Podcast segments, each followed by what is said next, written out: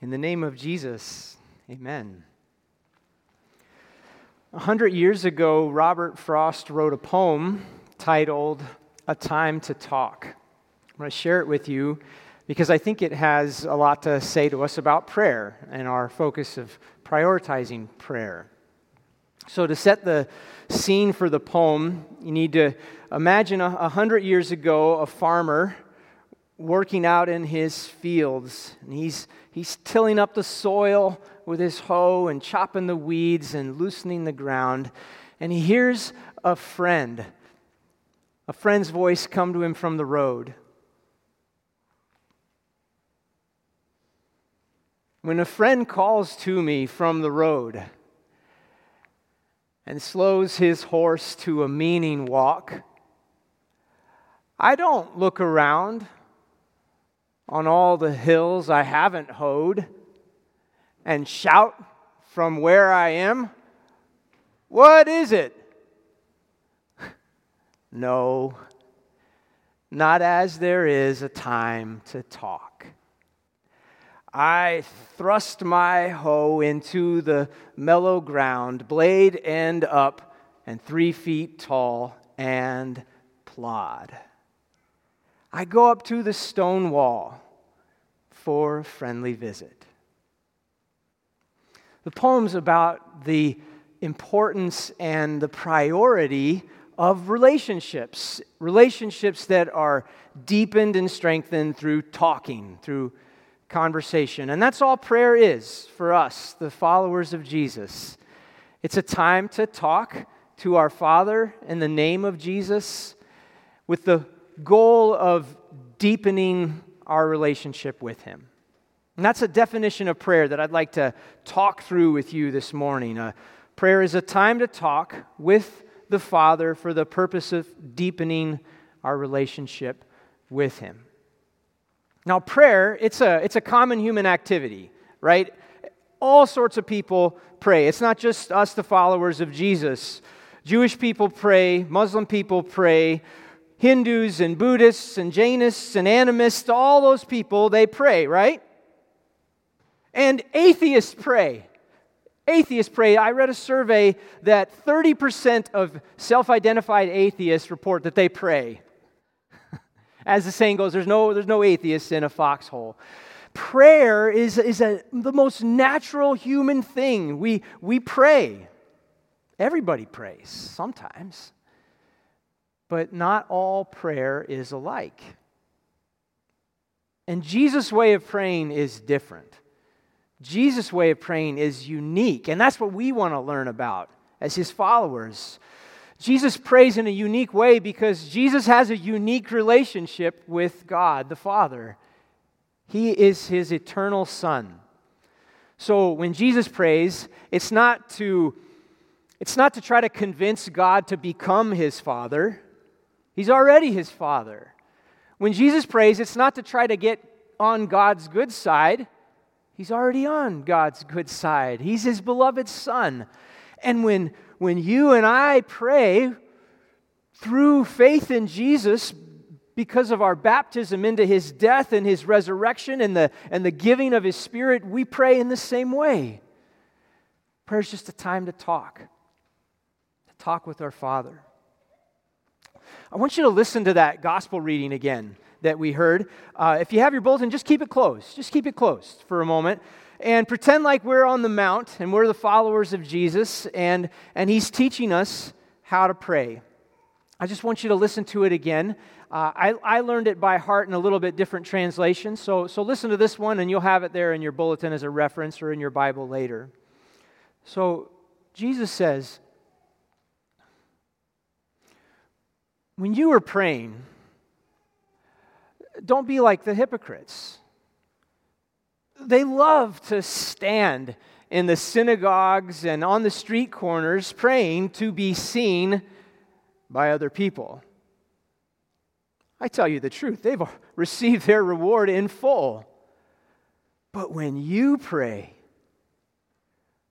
go into your storeroom into your closet, and after you have shut the door, pray to your Father who is unseen. Pray to your Father who is in secret, and your Father, your Father who sees what is done in secret, he will reward you. And when you're praying, do not babble on and on and on like the pagan nations do because they think that they will be heard because of their many words. Do not be like them because your Father, before you ask it, He knows what you need. So you pray like this Our Father, who is in heaven, hallowed be your name. Let your name be kept holy. Let your kingdom come. Let your will be done, as in heaven, so also on earth. Give us this day our bread that we have coming from you, and forgive us our debts as we have forgiven those indebted to us. And lead us not into temptation, but deliver us from the evil one. Jesus continued saying, For if you forgive those who sin against you, your Father in heaven will forgive you your sins. But if you do not forgive those who sin against you, your Father will not forgive you. Jesus teaches us that prayer is a time to talk with God. It's like a conversation. We, we hear from God in the scriptures, in His Word, it, by His promises to us in baptism, in the Lord's Supper, in our conversation with each other, pronouncing forgiveness. That's how we hear from God, and prayer is a time to respond to God with words, to talk to Him. So, by comparing prayer to conversation, we've already differentiated the way of praying of, of the followers of Jesus from other ways of praying. So, let's talk through that a little bit. Prayer is a time to talk, it's not just thought. You know, sometimes that's how people talk about prayer. It's just, I need to be alone and with my thoughts. That's not how Jesus teaches us to pray. Prayer isn't, prayer isn't just thought, it's talk and it's talk with, it's not talk at. You know, talking at, that's like that's like magic spells. You know, you got your wand and you say accio, and you, you make something happen with your with your incantation, with your spells. That's not what Jesus is talking about. That's not his way of praying. It's not dropping nickels in a cosmic slot machine hoping that you're going to get a, a payout sometime. That's not talking with, that's talking at. And that's not how we pray. And prayer is it's not talking in front of. Imagine we were, we were in high school together, and uh, we're out, we're in the hallway, and, and, uh, and we're, we're talking together, and then I see somebody walk down the hall that I really want to impress. And so I, I change the way I'm talking because I want to impress the person who's walking by. So I'm no longer talking with you, I'm talking in front of you to impress this other person. You know, that's not how we pray. We're not making a speech to impress other people. We're talking with, talking with our Father. What makes a good conversation? One of the, the foremost experts in human relations says it this way. He's, he says that, that the best conversations that you and I have are when, when you are genuinely interested in the other person. Right? That's, those are the best conversations that you've had. You've had a conversation when somebody's talking with you and they're not interested in, in you. They're not interested in what you have to say. They're just interested in what they have to say. You've had a conversation like that, right? They just want to hear themselves talk. But the, the best conversations that you've had are when you are genuinely interested in what the other person has to say. And they are genuinely interested in what you have to say. This makes God the, the perfect conversation partner because he is interested in what you have to say. He wants to hear what's on your heart. I have no idea why. I don't know why the creator of the universe is interested in what, what I have to say. I don't know why he's interested in what you have to say. One of the poets in the Bible expressed it, this way He said, What is man? What is humankind that you are mindful of him? What, what is a human being that you are interested in him? It's the most profound mystery of our faith that the creator of the universe is interested in what we have to say, in what's on our hearts. And I don't know why. But I believe with all my heart that He is. Because He has signed and sealed that promise with His own blood. Jesus died so that we would know that God is interested in what we have to say. And he rose so that we can have this relationship with him. That's half of the conversation. And then there's our half. So we know that God is interested in, in us and what we have to say. And then the other half, our half, is being interested in Him. What's on God's heart? What keeps God up at night, so to speak? Did you hear it in the, in the prayer that Jesus taught us? What's on God's heart? Earth. Earth is on God's heart. The first three petitions, the first three requests of that prayer are all about earth. Earth is the troubled spot in God's creation. Everything's going well in heaven, but earth is the place where things are in trouble. Earth is the place where people don't know God's name. They don't honor God's name as fully as they should. Earth is the place where God's kingdom has not yet fully come. Earth is the place where God's will is not yet being fully done. Earth is on God's heart.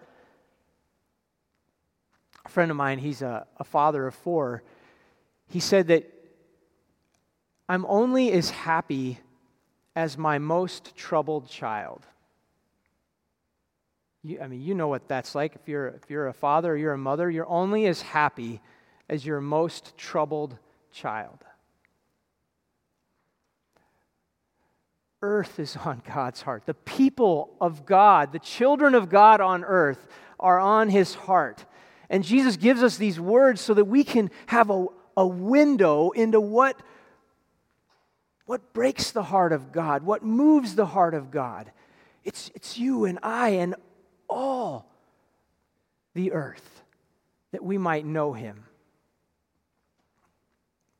We pray this prayer to express our interest in what interests God. And that's, that's why Jesus adds this last part on to the Lord's Prayer. And I'm glad we included it in the scripture reading. That it's, uh, it's kind of like, what do you do with that? You know, this thing about forgiveness, and uh, if you don't forgive then He's not going to forgive you. Well, it's about relationships. That's all forgiveness is. It's just, it's just a pathway to a relationship. And so if you and I refuse to forgive another human being, what are, you, what are we saying? We're saying that we're not open to a relationship with them. And if you're not open to a relationship with someone that your father loves, someone that your father sent his son to die for, then you also close yourself off from a, a relationship with, with him.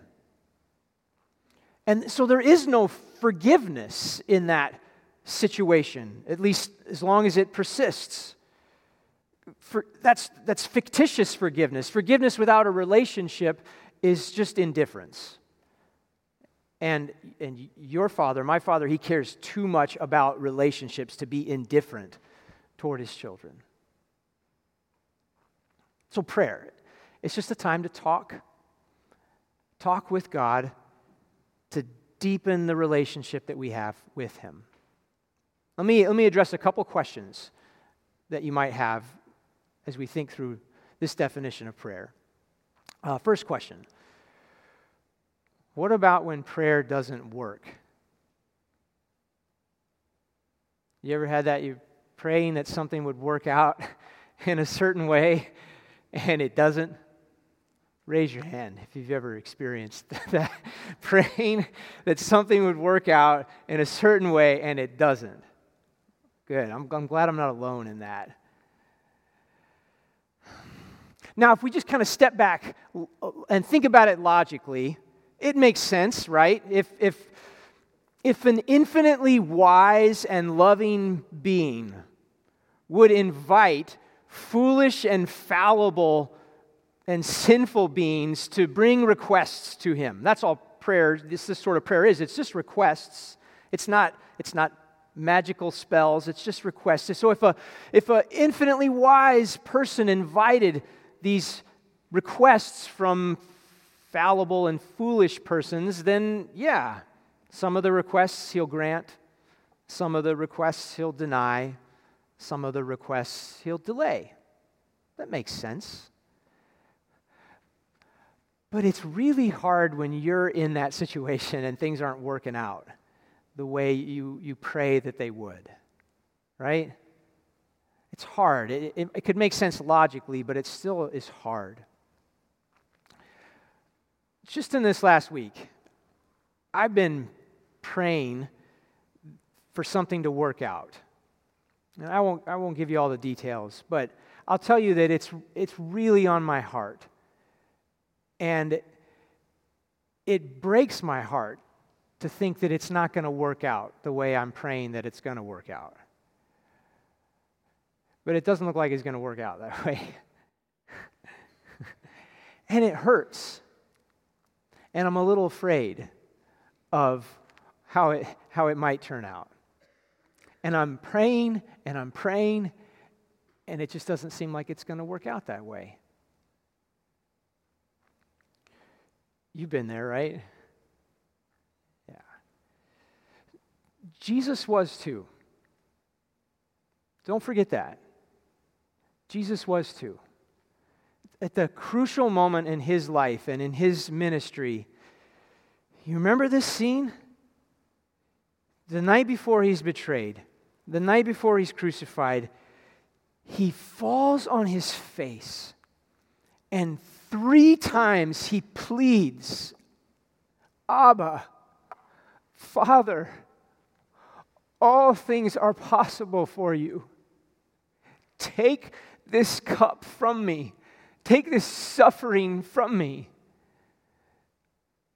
But not what I want, what you want. Not my will, your will be done. Jesus prayed that prayer. And it wasn't just a show. It, this is another mystery. The, the Son of God, who is fully God and fully man, according to his human nature, he prays and he doesn't get what he's asking for. Just like you, just like me. You don't go through this alone. And on the other side of that, God came through for him. And now he lives and he's going to talk you through those situations. He's going to walk you through them and, and carry you. Second question If God's going to do what God's going to do anyway, then why pray at all? You've heard that question before. Why, why even pray?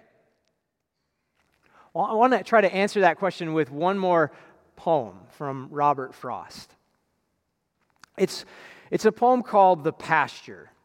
And again, to set the scene for the poem, you, you got to imagine a farm. And I hear the father of the, of the farm speaking. And he's speaking to, to his child. The father says to, to the child, I'm going out to clear the pasture spring.